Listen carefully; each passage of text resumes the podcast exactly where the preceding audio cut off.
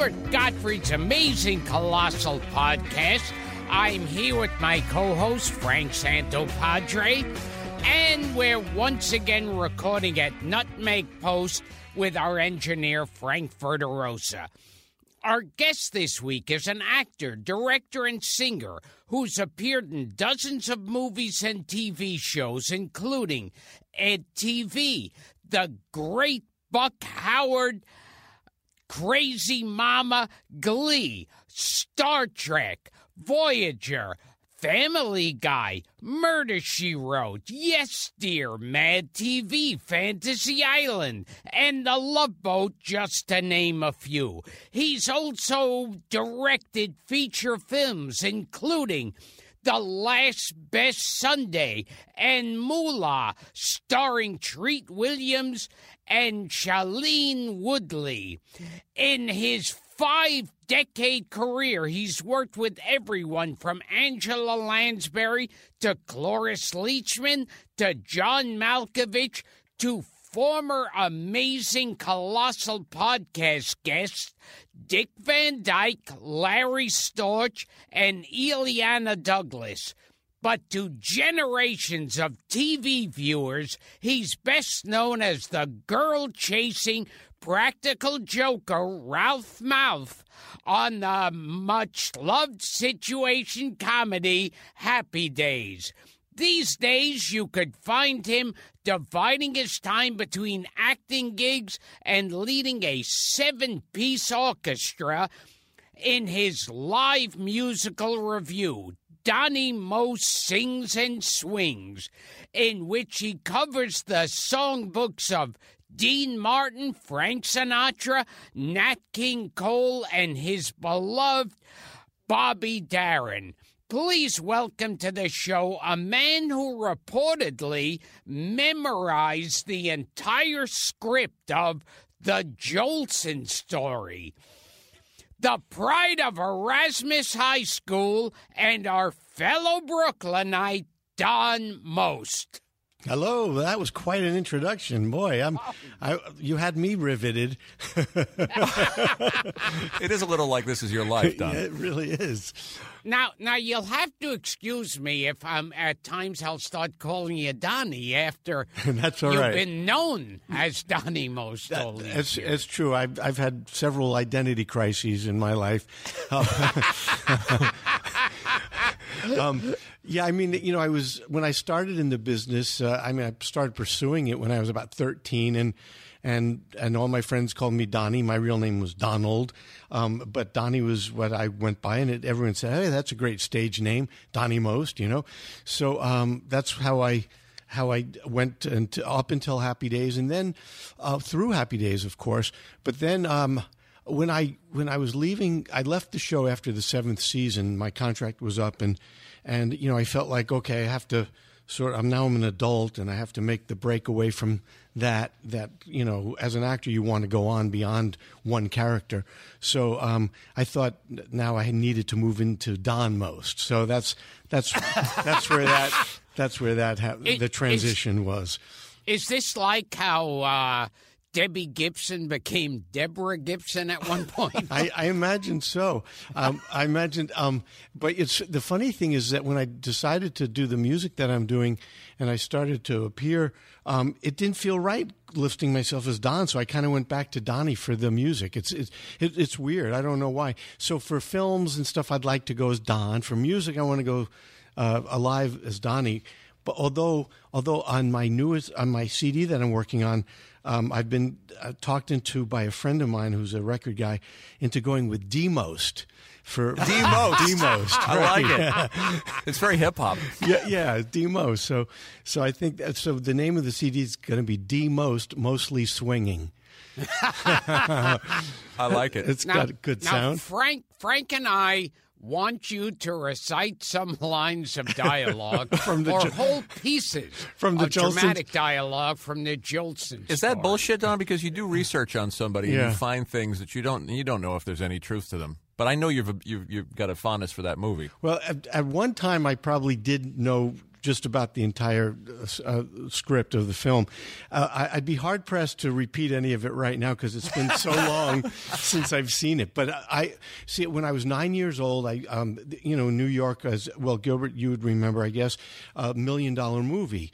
Which, yeah. Oh, sure. I was yeah. on WR. We talk about that on this show a lot. Yeah. So I, I, I remember I came. I went to school. Uh, I was in third grade. I was nine years old, and a friend of mine said, "Oh, did you see the movie Million Dollar Movie last night, the, the Jolson story?" And I said, "No, you know, I knew nothing about it." And he said, "Oh, it was really good."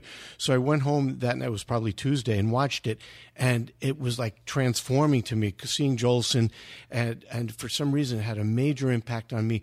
So I watched it every night the rest of the week, and then it would be on four times Saturday and four times Sunday, and I watched all of it. So and then, and then when it came on the next year, this, so I must have seen the movie like you know fifty times. So I, so by osmosis, I I was able to memorize it. But like I said, I don't know it too much right now. I wish I did. I remember me and my sisters growing up would do the same thing. We'd pick out a movie yeah. and watch it constantly because yeah. it would keep rerunning. Well, there were yeah. four channels. Yeah, so there were very exactly. Much fewer choices. Yeah, so if you like something, why not? You know, we didn't have DVR or, or you know, video cassettes. Now, more importantly than the Jolson story, yes, a movie I like even more is Jolson sings, sings again. yes.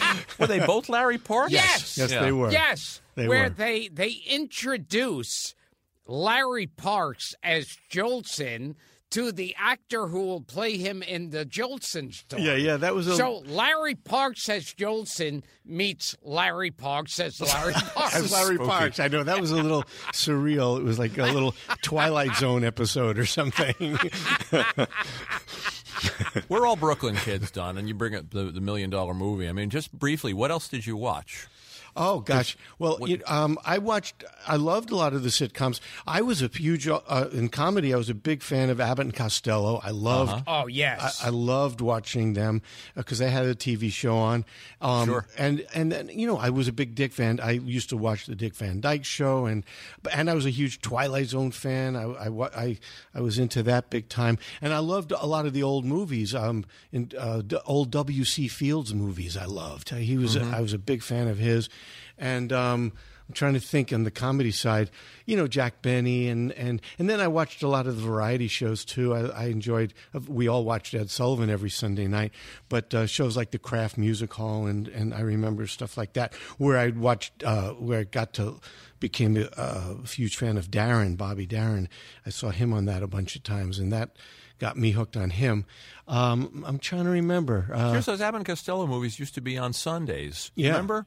Oh yeah. They, yeah. They would run them in rotation. They would have the movies and then the TV show. I love the TV show because yeah. uh, Sid Fields, Sid Fields. landlord, yeah, landlord, right would I, would call them boys, boys, and and they were like in their sixties. Yes. he would also he would also abuse them yes. oh, in yeah. various he ways. Would smack, smack them, them around. around. Yeah, he'd smack. Yeah. Well, and I he'd smack remember the, uh, Costello around. And yeah. I remember the music was da da da da da da. Oh right. Da da da da da da da da da. That's right. I forgot that song. Yeah, with Bacciagalupe. Oh yes. Bocce and, Galoop. and um, I remember uh uh uh. uh Oh God! Joe, I'm Be- forget- Joe Besser. Joe Besser. Yeah, Oh Stinky. yeah. As Stinky. As Stinky, right? He used to scare me as a kid. Like Why? like I don't know. A Nance comic, as Orson Bean explained uh, to us. yes, yes, he scared you, me. much like a cl- some people afraid of clowns. I guess. Oh yeah, I think so. And and, then to and there was that great ahead. routine, and Sid Fields did that, I think, in the movie, and you know the slowly I turn, step by Oh, step. yeah. Oh, yeah. Remember that, That goes great back to vaudeville. Yeah, the old vaudeville routine, right? That's where they started.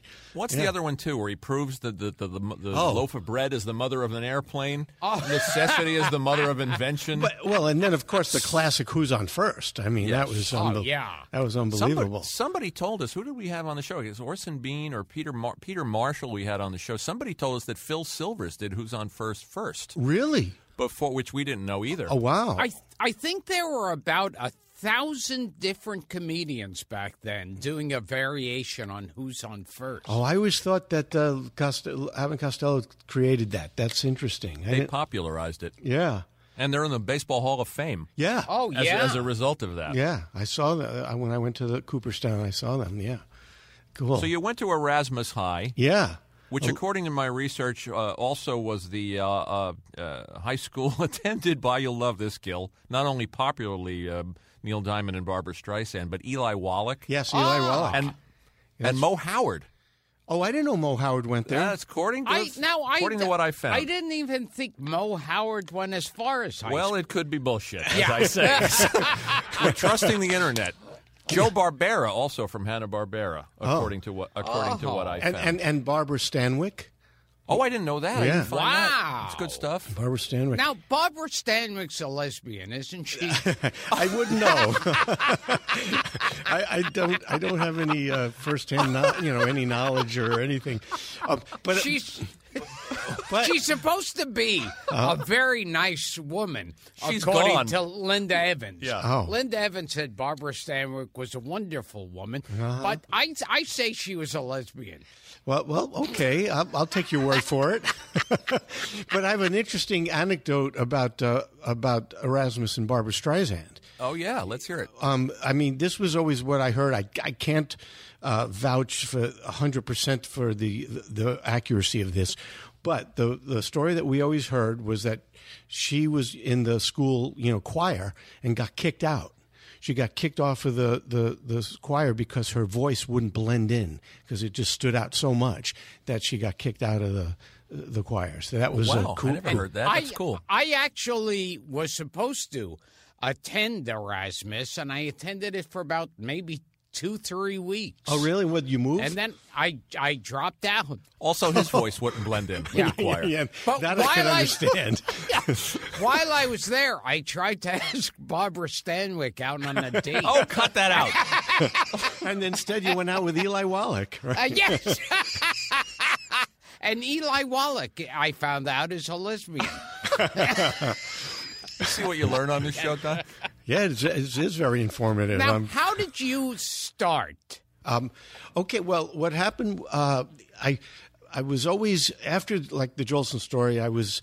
I, I was so into that, and I would be singing Jolson stuff for my grandparents, and you know, and even at my bar mitzvah, I got up and sang with the band. I did "Rockabye Your Baby" with the Dixie Melody. I remember, and um, so everyone was like saying, "Oh, man, you know, you should do something." And I, so I finally admitted to my parents, you know, I because I, I was embarrassed to admit that I wanted to pursue singing and acting, but um, so I they found me.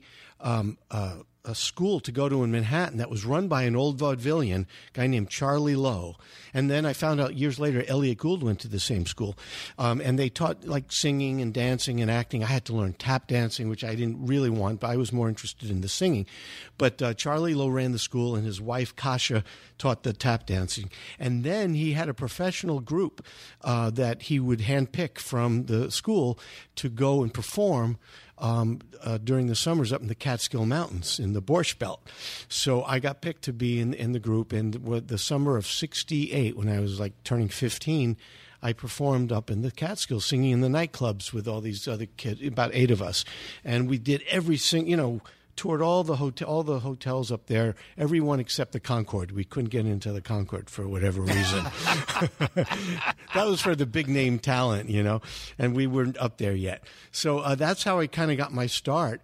Um, but then I, after that year, I switched gears and got into a more serious acting class, and then met a woman who became my manager, and then I started pursuing the acting side and put music uh, uh, on the back burner for a while, for a long time until until a couple of years ago. I'm trying to picture you at 15 singing Jolson songs at the Catskills. oh, I, I I was so into it, and Eddie Cantor, you know, all that kind. of I loved Wow. all that stuff.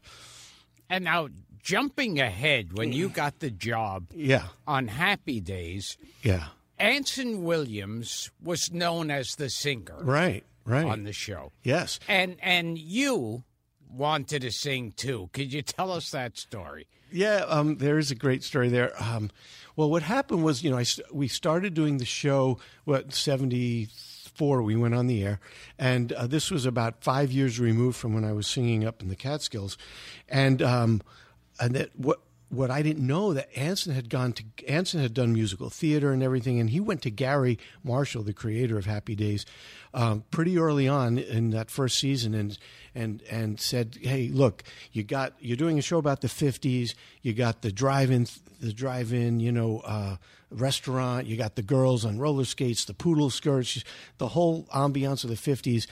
And music was such a big part of it. You need to have the music in there.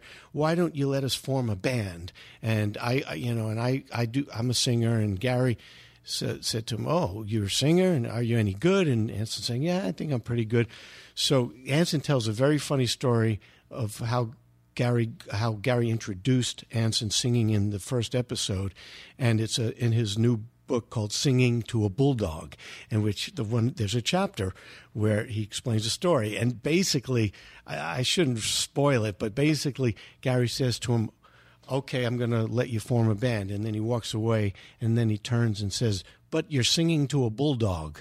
And then, and then, and then Nancy goes, What? He goes, You're singing to a bulldog. This way, if you're if you're not any good, it'll still be funny. And if you're good, it'll still be funny. Either way, I win. So you're singing to a bulldog. and that's what he did. He had him, he had him singing, uh, uh it was a fraternity. It was a show where we were singing at a fraternity. And as their mascot, they had a bulldog there. So you'll, if you look at that episode, there's Anson singing to a bulldog. But you then approached yeah. Garry. Yeah, I did. I did approach. Yeah, well, so what happened was, uh, you know, several ep- episodes go by and I'm seeing Anson doing all the singing and and you know here I I had a whole background with singing, so I made a I, I made an appointment with my manager to go and have a meeting with Garry Marshall. So I, I, remember we go in there and Garry's behind his desk and I'm pleading this whole case about how I how I was a singer back you know when I was 15 and and you should let me do some too. You know we were a band, I could do some, and Anson does some, and and he looks at me, takes a dramatic pause, and he goes, "If I was putting on an act and I needed a juggler, I wouldn't need two jugglers." Shut you down, huh? Shut me down pretty quick. So I said, "Oh, okay." I didn't quite know how to react to that, but that was the end of uh, my case. So I, they wound up letting me do. Um, there was like a special Valentine's show where everyone did a musical number, and I sang in that. And so, but I didn't really get to do uh, you know what I would have liked. But the truth of the matter is, the music that I really love and what I'm doing now as a singer is not really 50s music. It's the Great American Songbook and swing and big band jazz and all the jazz standards and stuff like that. Sinatra and Bobby Darin and Dino and Nat King Cole and, and even some more of the blues, jump, jive, and wail kind of stuff. You know, I love all that.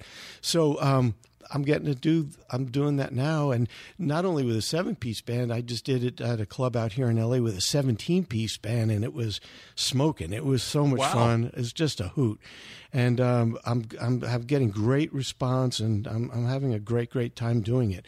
And because like I, I, was mentioned, I I saw Darin Bobby at the Copa when I was 18 years old. Back you know when the Copa was the place to play in New York, and that was an amazing experience. And uh, I actually was trying to get the Bobby Darin movie made way back in 1976. I had Bobby's manager in my camp, and their uh, the attorney for his estate let me pitch it up at Paramount.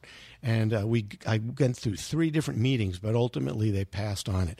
So I was, I had um, kind of mixed feelings, you know, years later when Kevin Spacey was able to get the movie made.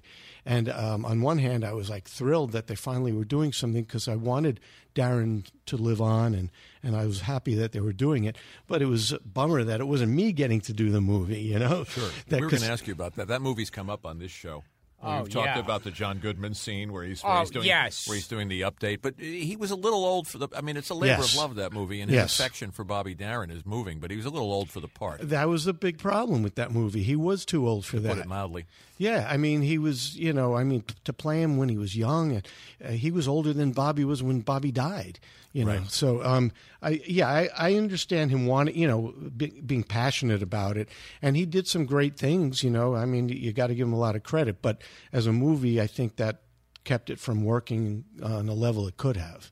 Yeah, I brought up that movie a bunch of times on the show because it has. There's always these terrible parts in in movies based on real stories, especially where the character has to basically yell to the audience what's going on. in biopics. So Right. John Goodman is Bobby Darin's manager, Yeah, and playing and Steve so- Blauner. Steve Blauner, So- that's who he's Right. playing. Yes. So Bobby Darin goes, ah, I have no career. I never made anything.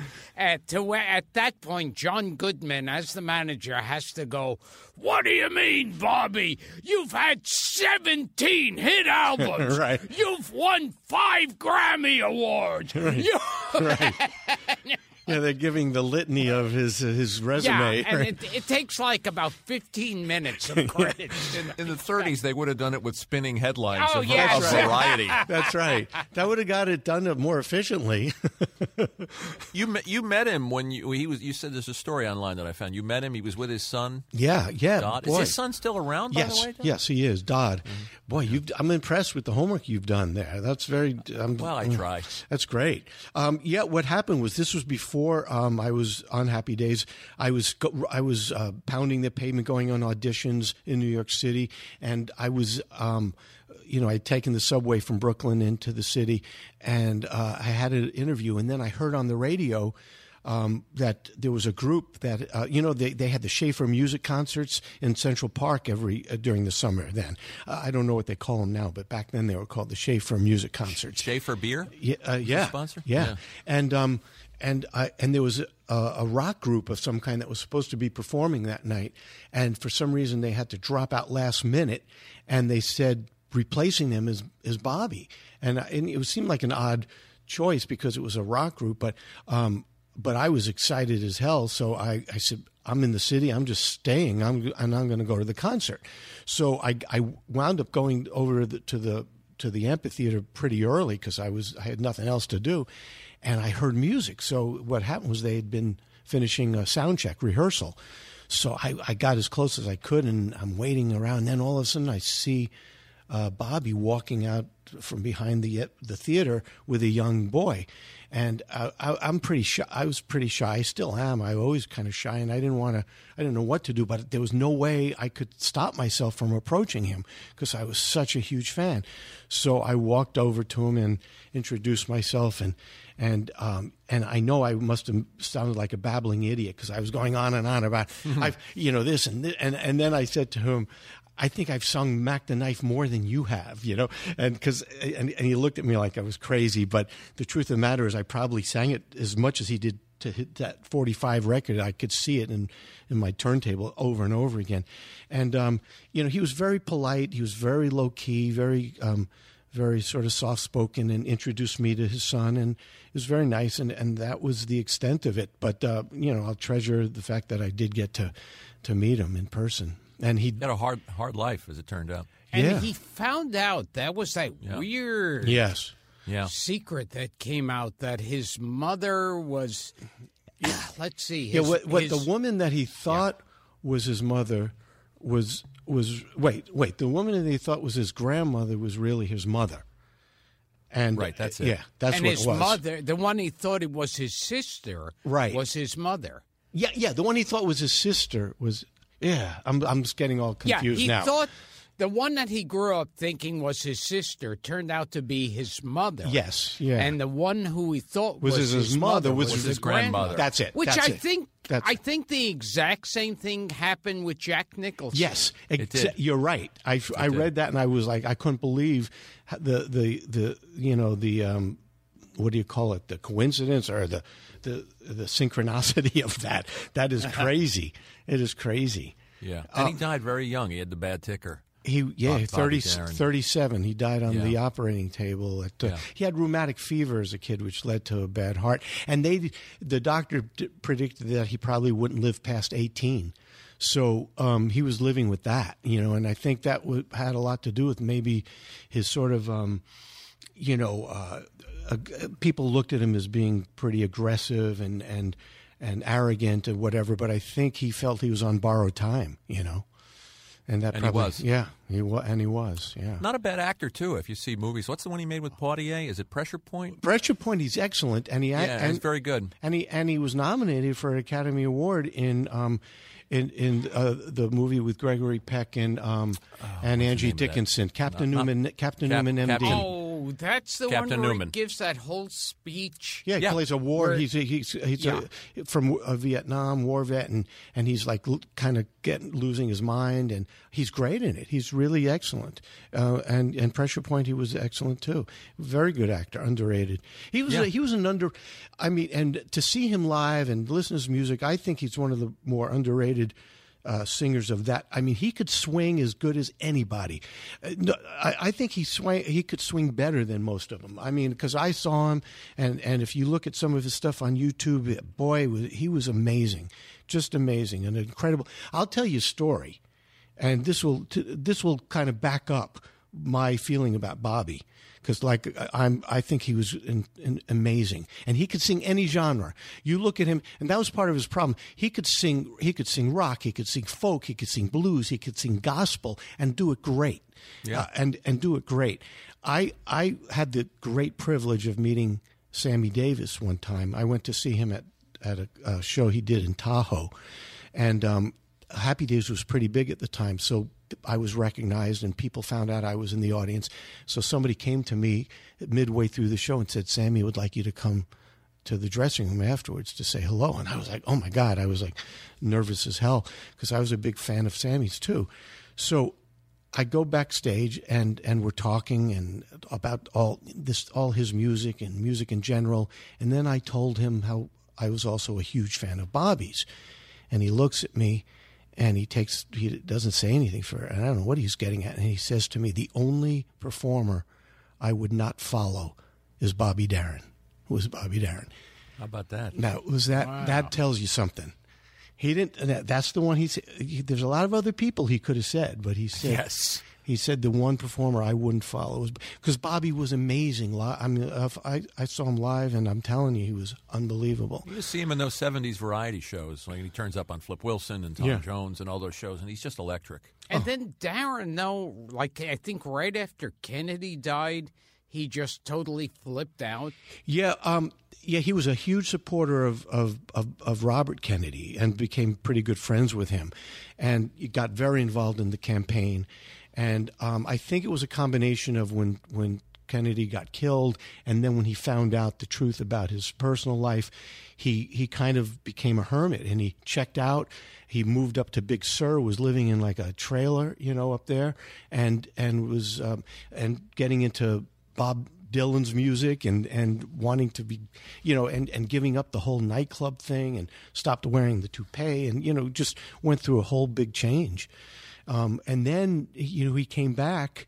And I remember Steve Blauner, his manager, that was played by John Goodman, because I got to know Steve um, when he saw how much I loved Bobby and when we were trying to get the movie made.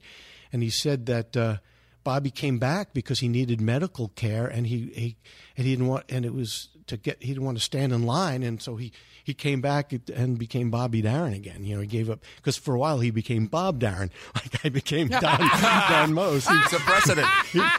he became Bob Darin. Then he came back as Bobby, and uh, you know had sort of a resurgence. Had his own TV show on for a while, and uh, got got picked up, and then and then he died. Um, you know, right when they were going to go into another season.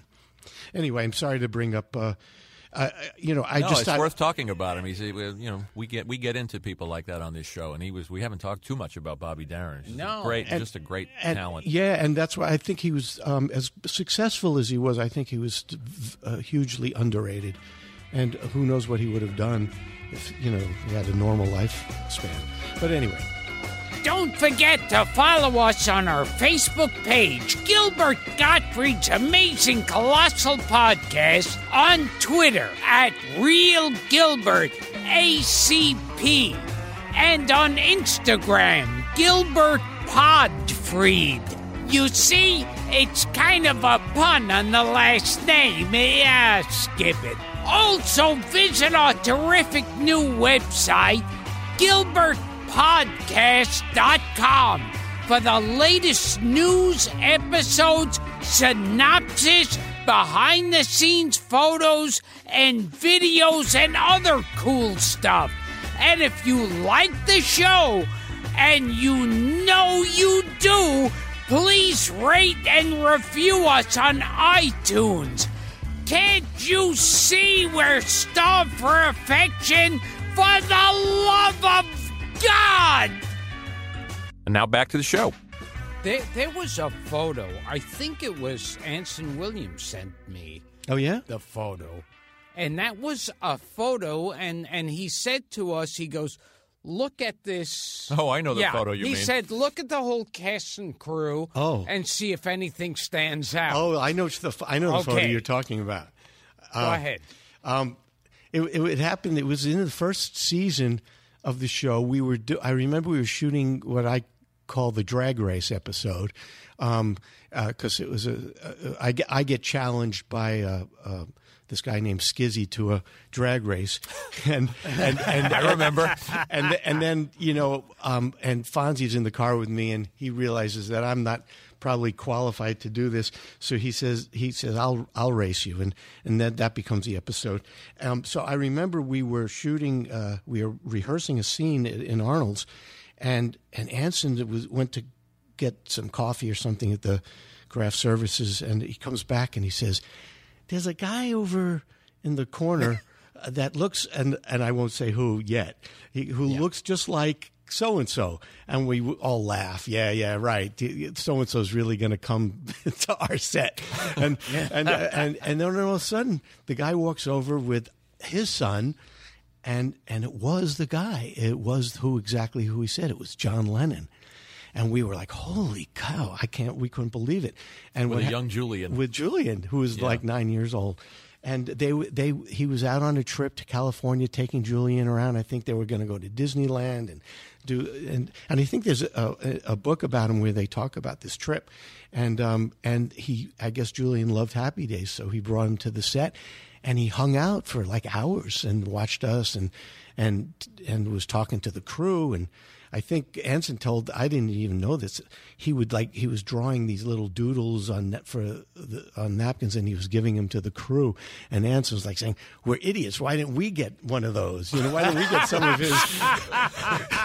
It's a great photograph. Yeah, it really It is. really is a great little time capsule. Because it is, you have to look at that photograph Yeah. about 20 times. Right. You think it's a cast member. Yeah, yeah. Yeah, Jerry Paris is in the picture, too. Yeah, well, who I love. Jerry was like one one of my favorite people in the world. As for people who don't know, Jerry was our director for, you know, Garry was our exec producer and creator, but Jerry directed 90% of the episodes. And he also was the director for most of the episodes of the Dick Van Dyke Show.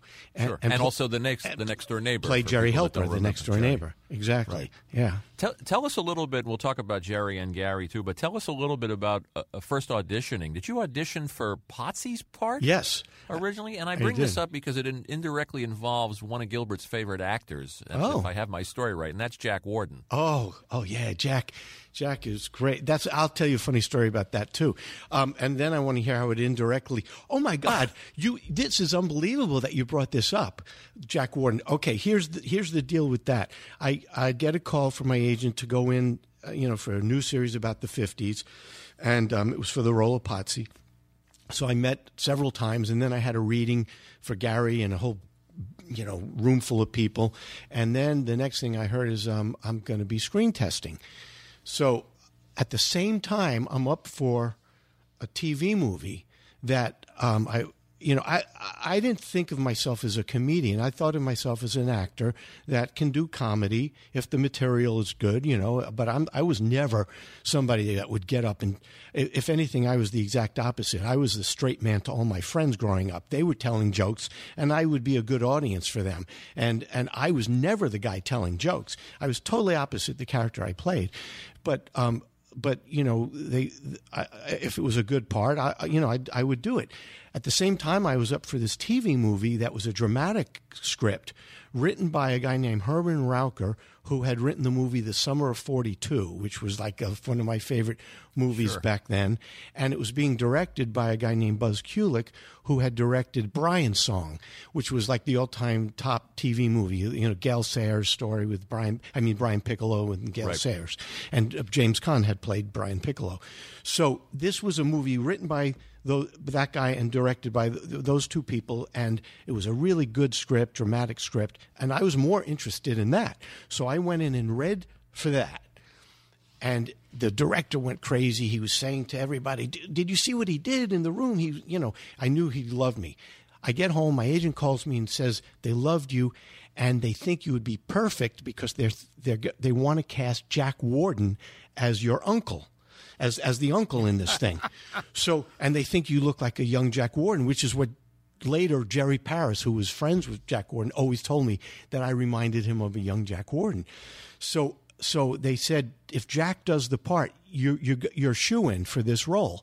But Jack is overseas doing a film, a war film, and he's not going to be able to give an answer for them for you know for a little while. So we're going to have to wait. So I go in and screen test for Happy Days for Potsy, and then they called me um, on a Friday and said you didn't get the role, but they want to create this other role for you um, of Ralph. You know, there's a small part, but they're going to build it up. They want you to be a regular. And I said, yeah, but what about that TV movie with Jack Warden? And they go, well, they don't have an answer yet, you know, whether Jack's going to do it. So, but me and my agent and I decided let's hold out and and pass on Happy Days. So we passed. We we said okay, we we, we we're not going to take the offer because I wanted to do the movie with Jack Warden. So oh, then over the weekend, my agent at the time, a guy named Mark Harris, plays basketball with Garry Marshall, and Garry said, "What's going on? You, your boy's turning us down." What? what? And and he offered my agent a better deal and told him that he thought it had a good chance of going on as a midseason replacement, and talked my agent, you know, into coming back to me. So he did, and on Monday he says, "I think we should take it." I goes, yeah, but what about the movie? You know, the, the other with Jack, and they go, well, you know, we're not going to know on that for like a week, and they need to know today. So that's when we decided, okay, we'll take Happy Days. And turns out Jack Warden did do that movie, and I would have gotten to play with, you know. What, what was the Jack Warden movie? It was called originally Forced uh, Remember When. It was a TV movie and a pilot. It was called Remember When, and then I think they changed the title to Four Stars in the in the Window. It was a war, World War II film. Anyway, so that's my Jack Warden because you you know now how does me getting not getting Potsy tie into your story about Jack Warden? No, there's no story. It's Oh. just that Gilbert worked with Jack Warden, and he's come up a lot on the show. So I Oh. thought there was a, there. I thought there was an interesting connection there. He was in all the Problem Child movies. Yeah. Uh, J- Unfortunately, I never did a scene with him. oh, well, But- oh, but that's too bad. He was terrific. Oh, I love. He's a great actor. Great actor.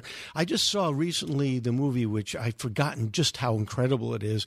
Is All the President's Men, and J- Jack is in that. He's great. He was in um, wh- what was that one with Warren Beatty that he was so great Oh, in? Heaven Can Heaven, Wait. Heaven Can He's, in the, he's great in the verdict with Oh, Paul Newman. and- oh, the verdict. He's wonderful. Twelve Angry Men. Oh, forget about it. and being there, and the list goes on. Oh yeah, wonderful, wonderful character actor. And I got to meet him once at a at a, a nightclub, and um, and I think he had had a couple of drinks. he was he gets like me when I get very red in the face. We had a similar complexion. Now, you obviously were on one of those episodes of Happy Days that became a part of the English language now. Yeah, That's yeah. Can you tell us about that episode? Sure, but I'd also I'd also like to bring up that there's there's a my catchphrase that I kind of introduced has become part of the vernacular oh, of Oh, yeah, sure. of of our society, which was I still got it. I mean, That's it. I brought, I introduced that and back in 19 whatever 75 and the reason and now people I hear people using it on TV I've been going I still got it. I still I can't believe that that because that started with me and I borrowed or stole that from Jerry Paris. Because Jerry used to when he would crack a joke and score with a joke around a bunch of people he'd go I still got it. You know, like that. so then one day I decided I was going to, as Ralph in the show, I, without telling anyone, I was going to steal Jerry's line. And I did it. I used it in the show and it went over big. And then they started writing it in for me all the time. So that was one uh, thing that has caught on in part of our culture. The one that I think you're alluding to is uh, jumping the shark. I, Yes. right, right. uh, that's a that's I guess the other spe- side of the spectrum from I still got it right. Yeah. So because Fonzie has to jump his motorcycle. no, his on skis on His- water oh, skis. his, His skis, water- his, his- water skis. Is uh, what was it? Like a jet ski? no, no, he was water. Oh, was it? They were water skiing. Oh, they were water skis. You're right. and he had to go over. There was a te- an area of in the water where they had a shark. Um, yeah, but the whole, I guess, meaning of somebody d- determined uh, and used that phrase for uh, when they think a show, a TV show, has you know reached its its nadir and and it's now starting to uh, go on the on the decline, so to speak, and it's it's it's going downhill. Um, now, for me, you know, th- there's two sides of that argument. There, there will be people who will argue, well, the show ran for four more years after that episode, so did it really jump the shark then? Um, but from my own personal point of view, um, I left the show this season afterwards, as did Ron Howard. We left after the seventh season, and it was in my personal opinion that, you know, the episodes, the the scripts, I didn't feel they were as as good as they had been, and it was, uh, you know, I was I was getting a little disappointed, frustrated with with the way that it was going. So maybe I saw that coming. I don't know, but but like I said, some people will argue that hey, it still was a very successful show for four more years. So. I don't know uh, what the what the verdict is on that. That's for you for the audience to decide. Can we ask you about a, a couple actors on the show and just, just quick memories of them? And pe- Sure. Someone we someone who passed away recently that we never got to was Al Molinaro. Yeah, what a great guy Al was. A sweet, sweet man, just a, a, a, a real gentleman, and um, always had a, a this great spirit and, and smile on his face, and um, uh, just um, lovely, lovely guy, and uh, and a, and a talented comedian. He was he always made you laugh. Great as Murray the cop in The Odd Couple. Oh yes, that's, well, Gil, I think were, were we ticked off that after in his uh, his obituary nobody mentioned Murray the cop? Yeah. they just Oh. mentioned Al. Oh, he that's was too forgotten bad. about on that show. He was hysterical. he was very funny in that. Yeah. And tell us a little bit about uh, the late great Pat Morita. Oh man, Pat, I love Pat too. Um, Pat, Pat was a funny. You know, he he was a funny guy, but then he could be really kind of serious and and low key. And um, uh, but but when he was on, you know, when I when he would get when the cameras would be rolling, all of a sudden you'd see a transformation take place with him, and and, and it was really interesting to see. And I I also have a great memory where uh, I tell this story. Um, he he he invited me to go to dinner one night before the taping of a show because usually uh, they would provide dinner for us in the commissary. But sometimes we would opt not to go there and just to go. There was a restaurant right outside Paramount Studios called Nicodels, and it was a nice restaurant with a. Oh, sure. I with a ni- remember Nickodell's. Yes, so that was like a fun place to go. And Pat said, "Hey, do you want to go to dinner instead of the commissary? We'll go to Nicodels." So we went there, and and it was great hanging out with him. And and he introduced me to a drink that he I think that that he liked he would like to have before a show, and and um it's re- so I have to tell everyone because it's a great drink. He would take he would have coffee mixed with sambuca and vodka. And and and I tried it, and it was like, whoa! That that one, that one, that was a real pick me up. it was a good pick me up. So that's how um, the drink that I remember Pat introducing me to. And what about Tom Bosley? Well, and, oh, and Tom introduced me to single malt scotch. Um, I love how these are the memories of these guys. I'm going to sound people. People are going to think I'm an alcoholic, but um, uh, t- no, Tom and Tom was Tom. Every, I mean, everyone on our show was so. We were so lucky. Tom was a great, great guy who became almost you know, almost like a father to us. Yeah, I remember when we, you know, we were pretty young. So when the show became somewhat successful and we were making money and we were, you know, everyone was saying you should invest and buy a house and so he he would be giving us advice on real estate and mortgages and you know so he was like a father to all of us when we were going through that he saw us all getting married and and buying our homes and um and then I used to love to watch. I remember the very first season. This is a great memory I have of Tom, because um, I remembered his, you know, that he had been a huge star on Broadway and won the Tony for a, a Fiorello on, mm-hmm. on Broadway. And um, so it was a big kick for me not only to be working with Ron Howard, and the funny story about that, which I'll get to later, is um, uh, remind me of the, uh, story with Ron, but here I was working with some great people that that you know their legends preceded them. So I would be done for the day because in the beginning we didn't shoot in front of an audience. We shot one camera like a like a, a movie is. So I, my scenes, yeah, I had a small part in the beginning, and I'd be done for the day. And I would, but I would want to go and watch because I knew Tom was working in in the scene with Marion and Ron and and Erin Moran, and so I wanted to watch because I was like soaking all this in, and I wanted to watch Tom work because it was it was like you know he was such a seasoned pro and his his timing and his delivery and you know the voice he had everything about him it was just you know he was just solid as a rock. So I remember day after day I'd be there watching and him turning and finally saying to me, what are you doing? You're done for the day. Go home. You know, I, I said, I'd rather stay and watch you, Tom. And that was the truth. I just would stay there for hours watching him work. And uh, that was a, a great now, memory. I, I heard a Tom Bosley story. Okay. That uh, lay it was, on us. He was hired for some corporate gig. Uh huh you know, some big uh, corporation. He'll show up, blah blah blah, and and pose for pictures and sign autographs. And it went on further and further hours of doing this. And then he was sitting down, finally having something to eat, and someone said, "Oh, uh, Mr. Bosley, can can we have our pictures taken with you?" And and he, he was tired at that point. And right. He said, "He goes." Not now. I'm off the fucking clock. That's heartwarming. he kind of blew blew their image for for for their for, for that, what they had of Tom, I guess, for Mr. C, huh? Mr. C. yeah.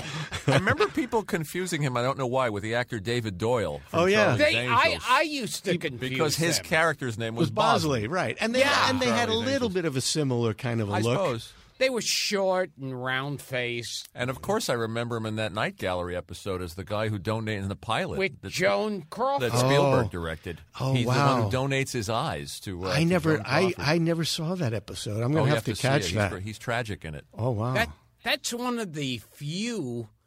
I mean, the pilot episode was the only really good Night Gallery. oh yeah, yeah. I never Yeah. watched that show. I, sh- I guess I, w- I was such a purist for the original Twilight Zones that it was much better. yeah, I didn't want to watch anything else. you know. But I'll have to catch that episode for sure. Oh, so I was going to tell you the story with Ron real quickly. Yeah. What was bizarre about me working with Ron ultimately was that when I was, say, five, six, seven years old, I was almost a, sp- you know, red hair. I was the same age. I was almost a spitting image of Ron when he was on the Andy Griffith show. So people used to come up to me and call me Opie, and and there were people pe- people that literally thought I was him. You know that, and and then and then it became like my nickname. So you can imagine how surreal it was that now all of a sudden I'm going to be working with him. It was, um, and I, when I went up to him, I think he thought I was nuts too because I was going on and on about that.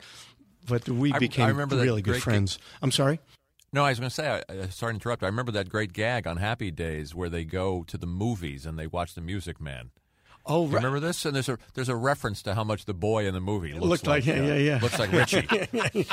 Yeah. Oh, and I remember it. There was kind of a reunion of sorts. You did a guest appearance on Charles in Charge. Yeah, I with did. Scott Baio. I did. That's right. That's great And- that you know that. And you jump ahead of him online when he wants to buy a lottery ticket. Oh, okay. I'm I, I'm, I'm not sure I even remember, but and and then uh, of course by you pushing ahead of him, you get the winning lottery ticket. oh, okay. That, that's and coming you back. yell out. Do you remember what you yell out then? No, no. Um, oh, You you yelled out. Oh. well, it looks like happy days are here again. oh, that's right. That's right. that's funny. And I, I- and I just saw Scott recently. We we played golf together, so I'll tell him that we talked about that episode. He'll get Don, we'll kick. move on to the music in a minute, but Sure. let's just, just you've worked with even before Happy Days. I mean, you had an acting career, you had a long acting career, and Gilbert and I are were remarking at some of the people that you uh, that you worked with, and I'm hoping you you you have some memories of because you did a you did a Tom Sawyer movie, a Huck Finn movie with with Ron. with Ron. Yeah, that was actually about the second or third season into Happy Days. Um, what happened was uh, uh, it was a friend of the, of the Howard's family, Rance being Ron's dad. Uh, there was a guy directing that movie called Robert Totten and Bob Totten, and and Rance, I think he he he was became a bit of a fan of what I was doing. He saw, you know, the work I was doing, and he recommended me uh, for the film to, to Bob Totten. And so it was kind of strange because here we were doing Happy Days, and then all of a sudden we're playing Tom and Huck together. And and the truth of the matter is almost like we were talking about with Kevin Spacey. Um, we were probably we were too old to be playing those characters but they wanted they didn't want people under 18 because of the hours the limited hours that Oh, sure, that you work rules. so they wanted people who actors that would look younger, and we still looked young, but you know, I was probably 21 at the time, and Ron and Ron's almost as old as I am, so we were 21, 22, so we were really too old to play those characters. But it was a great experience. Um, you know, and I mean, Ron did a good job, and and um, I had a lot of fun. There were some great character actors on that show. I think uh, Jack, Jack Elam, Jack Elam was the guy we wanted to ask you about. yeah, Jack. I, I don't think I had. I'm trying to remember if I had a scene with him.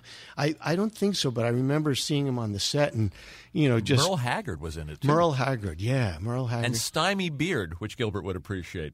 Uh, that. Oh, Stymie from the Little The Rascals. s- oh my God! Oh, I don't That's even. I didn't even know that. I didn't even know that. Well, this is- the, the research is too deep. And, Yeah. and, and Jack Elam, I always remember being in a very short-lived uh, comedy show. The Texas Wheelers. No, no, he plays uh, Fra- the Frankenstein monster. Oh, right, we brought that up. Oh, really? It- yeah, it's yeah. a terrible show. oh wow, I didn't know about Yeah. that. he was also in the Texas Wheelers with uh, Gary Busey. Oh, oh, wow! oh, Yeah. interesting. Yeah, yeah, yeah. And, and, and a young Mark Hamill. wow. And now I've never heard Henry Winkler say a bad word about anybody. It seems like. Um, now, yeah. So, uh, what are you so trying to get? I'm just saying when Scott. No, I, I, I'm saying he called you a scumbag. Oh, really? So I'm, the, I'm the one No, no. exception. Never happened.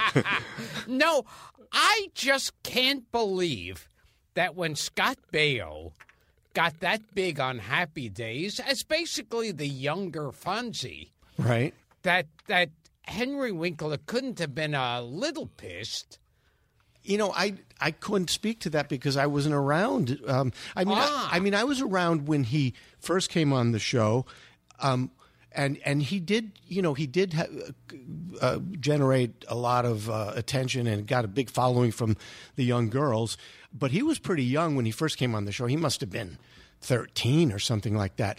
Um, but you know, when he became even bigger was a little bit later when um, they had a spin-off of Joanie and Chachi and all that. And I wasn't around during that time. But but for the time that he was getting a lot of attention and, and the girls would be yelling in the audience and all that, he was he was incredibly uh, supportive of that. He I, I didn't see him feeling any sense of of you know th- being threatened at all because I, I think it was two totally different kinds of uh, audiences or whatever. You know, he got more adult, a little more adult uh, females interested than the teeny boppers, maybe. One of the nicest guys I ever met in show business. Oh, yeah. Henry Winkler, Oh. I have Yeah. to say. Tell us about Henry. Oh, Henry is is is such a great guy. Um, yeah, I remember when I first the first time I met him, it was um, it was like we were in the trailer getting fitted for wardrobe. Uh, it was the first day of the show of, of, the pilot of Happy Days, and and I met him, and and and I think he was like almost trying to live the character, even though you know we were he he wasn't going to be doing it for another hour or two. I think he was already getting into character because there was this intensity about him, and he seemed so serious. Um, then, as I got to know him later on, I saw what a sweetheart he was. But but you know he was a very serious actor who had gone to the Yale Drama School, you know, for his masters, and so he took the work very seriously, as we all did, and that was one of the things that made it work. But then, as I got to know him, he's just you know a very warm, generous guy. And we traveled together when they we did a publicity tour, and they sent the four guys out on this tour. And Ron and Anson traveled, and, and Henry and I traveled together. So we got to be very good friends and really tight. And um, just just a great, really intelligent guy that uh, you know um, uh, surprise continually surprises me with his insight into. Uh, human nature, and, and I think that's what made him so so good, um, such a good actor, uh, because he does have such a, a insight into that and a, and a grasp of people, and and he's so great with people. And and my son and daughter read uh, two of his books. Oh, the Zipzer. Yeah, Hank, Hank Zipzer yeah, books. Hank Zipzer. Yeah. Yeah, yeah, yeah. Uh, he's he's really into the the books, and, and they're doing really well. And he he goes all over the country, you know, uh, signing uh, book signings, and um, I think he even has a series, TV series of it in England.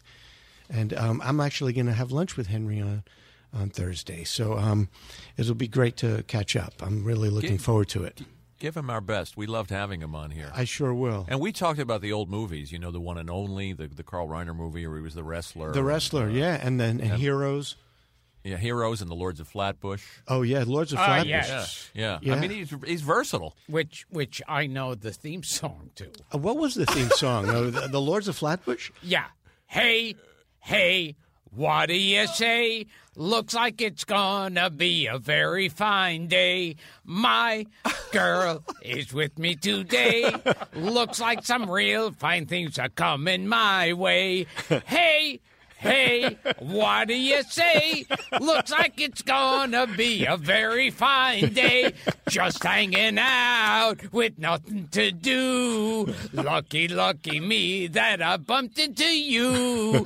Looking so good, looking so fine. I wonder, wonder, wonder, should I make you mine? Bow, bow, bow, bow, bow. You know every word, every beat. Yes, the cadence. too much. Yes. Yeah. I think Henry was nonplussed when you sang that to him. No, but that really was the song. That yeah. was the song. Oh, my God. Yeah, yeah, and Perry King was in it. Yeah, so- uh, Sylvester Stallone. Stallone. Sylvester sure. Stallone, yeah, Sure. and and Susan Blakely, and uh, That's right. yeah, That's right. And you've made a, made a perfect segue. So now we can ask Donny. we can ask Donny about real music. which which surprises me. I I never heard you sing, right. but we've both been reading these reviews. Yeah, I did. Yeah, and you've gotten great reviews on your singing. Yeah, I'm really excited about uh, the response. Um, I have been getting great reviews. One just came out from the show I did last week. Um, it was in Cabaret Scene, and um, uh, it was uh, it, it's so it's just so um, I don't even know what the word is. I, I'm left speechless because I started out saying I'm going to do this uh, because um, I have such passion for this music, and I guess because this music, when when I was a you know in the 70s and 80s, uh, when I was going to high school and then college, and right after that, the music that I loved was not the kind of music that my friends were listening to or that was commercial on the radio. It was, you know, the rock and the Beatles and, and all the stuff that was going on that was fabulous because when you think about it, that period was a renaissance of music where uh, uh, rock was being combined with jazz or blues and folk and, and, and, and everything, you know, from progressive rock to, to, uh, to, um, all kinds of music that that was it was a very creative time and I loved that. But what was in my heart and soul was the Great American Songbook and and and and, the, and jazz and that kind of stuff. But it was hard to do. uh, so when I saw this music coming back into favor with the resurgence of this, with artists, Harry Connick started it, and then when Tony Bennett became hot on MTV, and then people like uh, Diana Krall doing it, and of course Michael Bublé and and um, uh, Steve Tyrell, um, and I, I realized that hey, this is the music I love. It's it's coming back. If there's ever going to be a time I better do it now. you know, I'm not getting any younger. So I decided about two years ago to put together an act, and and I said, let's see where it goes. And if if people are enjoying it and I'm having a good time, I don't know where it's going to go, but I'm just I'm doing it for the love of it, and and let's see what happens. And from the get go people were responding to it in a way that far exceeded my expectations. And and it's gotten better and better and better. I think i've been growing and growing to the point where like you the, the reviews that are coming out it you know it's so nice because it validates what you like to think you're doing. Um, but to hear it from people in such you know with such enthusiasm um, it, it's spurred it's just spurring me on to want to get better and better and do it more and more so it, it's great because uh, you know as much as you know people think oh performers like us we have all this self-confidence and whatnot I don't know. You still need validation sometimes, you know. Of course. And and and we all have insecurities, and and um and so, uh, you know, you'd like to think you don't need that, but it, it's certainly nice to have it. So you're going to be at Feinstein's. Feinstein's 54 below. Um, which, in New York? Yeah, in New York City. It's on 54th Street, uh, right between 7th and 8th, right where the old Studio 54 was. It's down below that. That's where, where, where 54 below comes from. It's a beautiful room. Um, I think, I believe it was a, uh, several Broadway producers and production designers that kind of put this whole thing together, and they did a fabulous job. It's just a great experience, and it'll be my third time playing there. I'm not going to have the full 17 piece band there, but I'm going to have like nine pieces, and it's going to be it'll be swinging. It'll still swing, and uh, I I can't wait to to come back to New York, and you know it's always great to come back. And, and, if, and if Gilbert and I come to see you, of course you'll invite him up for an encore. After, after. I think we should do a duet. Yeah. I want to do. Now, I want to do the the song from Lords of Flatbush with you. Oh yes, so I'm gonna, I'm gonna have to start. I'm gonna start and, boning up on that. and and can I say I like Sinatra too, but I really prefer Kiki Dee. Oh, Kiki Dee. yeah. Where did you pull I, that out of? I remember. I used to like Kiki Dee. Didn't she sing with with Elton John? Didn't she? Sure, sing? she, oh, was, yes. she was on his record label. yeah, on Rocket Records. Yeah, uh, and, she and was good. She's bigger than ever. I got the music in me. Now, that one was, thing uh, that was a good song. I like that. Bet. One thing we have in common is both of us have popped up on Family Guy. Oh right, yeah. Um, how did how did you pop up? I I I'd love to hear uh, your story. I was uh, Peter and the family go out west, and he's rescued from being lynched by a horse, and, and I'm the horse. Uh, oh, you're the horse. You are. Oh wow. Oh cool. I have to see that one. That sounds like an entertaining yeah, episode. Like he thanks the horse. The horse goes, "No problem, Peter," and Peter goes, "Wow." Gilbert Gottfried. well, that's great. Is it on YouTube? I, I probably could find oh, it. I'm sure. Yeah, I'm going to look for that. And mine was a one where they had some fun with what we talked about earlier about my name, my name change. So, so there was this episode where they I forget the characters' names because I, I uh, but, but they're walking along in the woods somewhere, and one of them says, "Oh, you know where this is? This is the spot." Where once every I don't know how many years, um, Donny Most rises from the the mist or something like this. and, so bizarre. Yeah, and and then all of a sudden there's this song that they created, which is f- really fun with these great harmonies. Uh, uh, uh, it's called Donny Most, Donny Most, and it goes on. And then you see my character start rising from the mist, and then at the very end, and they have this big crescendo, and then I go it's Don Most now. And then and then they go Donny Most, and then I go back down. it's sort of a Brigadoon. Yes, it's a Brigadoon uh, moment. Send up. Yes, that's what it is. A Brigadoon send up. It's right. But I can't tell you how many people have written to me about that. How much they got a kick out of that. They What an it. honor. Yeah, And, and yes. can you sing a song for us now? No, I can't. I, I really can't. I wish I could, but Even even if I did a duet with you, I, I, I'm, I'll invite you if you come to 54 below. Uh, I- Okay. we'll, we'll do it then. What is You the date? June second. June Let's say it again.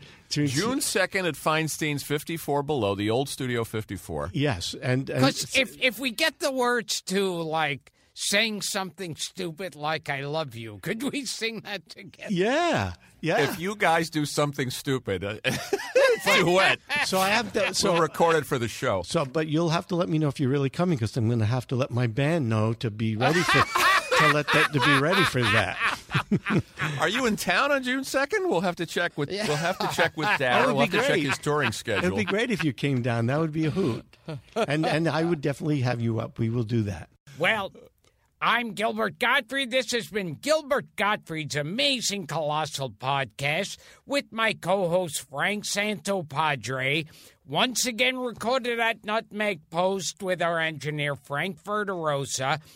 And judging on what he's doing at the time, acting, singing, or just staying at home, uh, we have been talking to either Donald Most, Right. Donny Most, Don or Most. Don Most. Or, Weren't you or, Don- or, demo, or demost. Or Demost. or demost. Weren't you Don Most with two N's at some point too in the old days? Yeah, there was one film I tried that too. I tried that. Oh.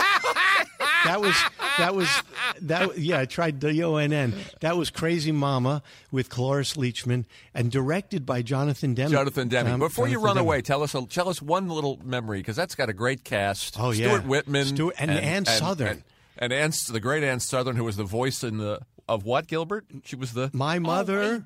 My mother. My mother, the car. There you go. Oh my Yes. God! And we, Sothern. we spoke to Dick Van Dyke about it because his brother Right. Jerry was. Oh, the- that's right. He was the star of that. And Ann, Yeah. Sothern, and Ann Sothern, I think, also wasn't she in Topper? Remember the show Topper? Oh, she wow. might have been. Was she? She might have I'm been. not sure.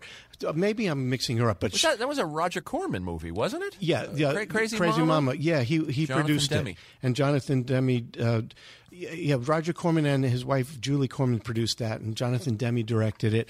Oh, I, I had a great. That was my f- That introduction. was Crazy Mama. Was that the one with uh, Shelley Winter? No, that No, was that was a which diff- was- that was a different. That was like a uh, different Mama. Uh, I, that, Yeah, that might have been Bloody Mama. Bloody Mama, something like that. Shelley Winters and and and Robert De Niro. I think s- an y- unknown Robert De Niro. Yeah, maybe Jonathan Cap. They were they were both Corman pictures. yeah, yeah, they were. I'm pretty sure. They were, but uh, that was my introduction to independent films, which I loved because, you know, here I was working uh, for 18 days on a film, and we were all, and it was a bit of a road movie. So, but we were all together, and and Jonathan was great in terms of uh, bringing the cast in and, and getting their contributions, and and then you know having Clor- Cloris, who was an amazing talent. She had just won the Academy Award for the the Last Picture Show. This was like a year or two after that, and then and so seeing her at work and and working with her on scenes, and and Ann Sothern and and Stuart Whitman, it, it was and and watching Jonathan direct. What a great introduction for me to independent filmmaking, which is still my favorite. You know, I prefer. Um, I, I, I like doing indie films um, for that reason, you know, the collaboration and, and the, a little more freedom than you would have in the studio film. And um, Future Oscar winner Jonathan Demme for Silence of the Lambs. yeah, Silence of the Lambs. Yeah, he's Yeah. he- amazing. He's done amazing work. So, and when I worked with him, it was his second film. And uh, but anyway, yeah. Um, and I, I did a. I've done a recently. I've done an independent film called Follow, which is a psychological thriller. So it was a different kind of role, and I really enjoyed that. And I think that's going to be released in in theaters uh, in. Um, gosh, I'm not sure. In, maybe in, the, in September. You know, Okay. something like that. September, October. Called Follow and uh, So- and I'm so working on some others as well to hopefully to direct and get going uh, because I've directed th- three now, three of my own indie films. Okay, so follow. Yes. And and Feinstein's Yes, yeah, 54 below. 50, a lot of F's going on there. And and once again, we have been talking to four guests on today's show. That's right. We have been speaking to Donald Most, Donny Most, Don Most, and Demos. And Demos. Yeah, th- there we go. You've heard of the th- you've heard of the three faces of Eve. So this is Yeah. Thank Thanks for being here. Thanks, thanks for doing it. Oh, Tom. Oh, thanks. It was a lot of fun. Thanks for having me. treat for us. Thank mine We'll too. see you at Feinstein's. I hope you make it and let me know, and then I'll get the band ready. Okay, buddy. Okay. Bye bye.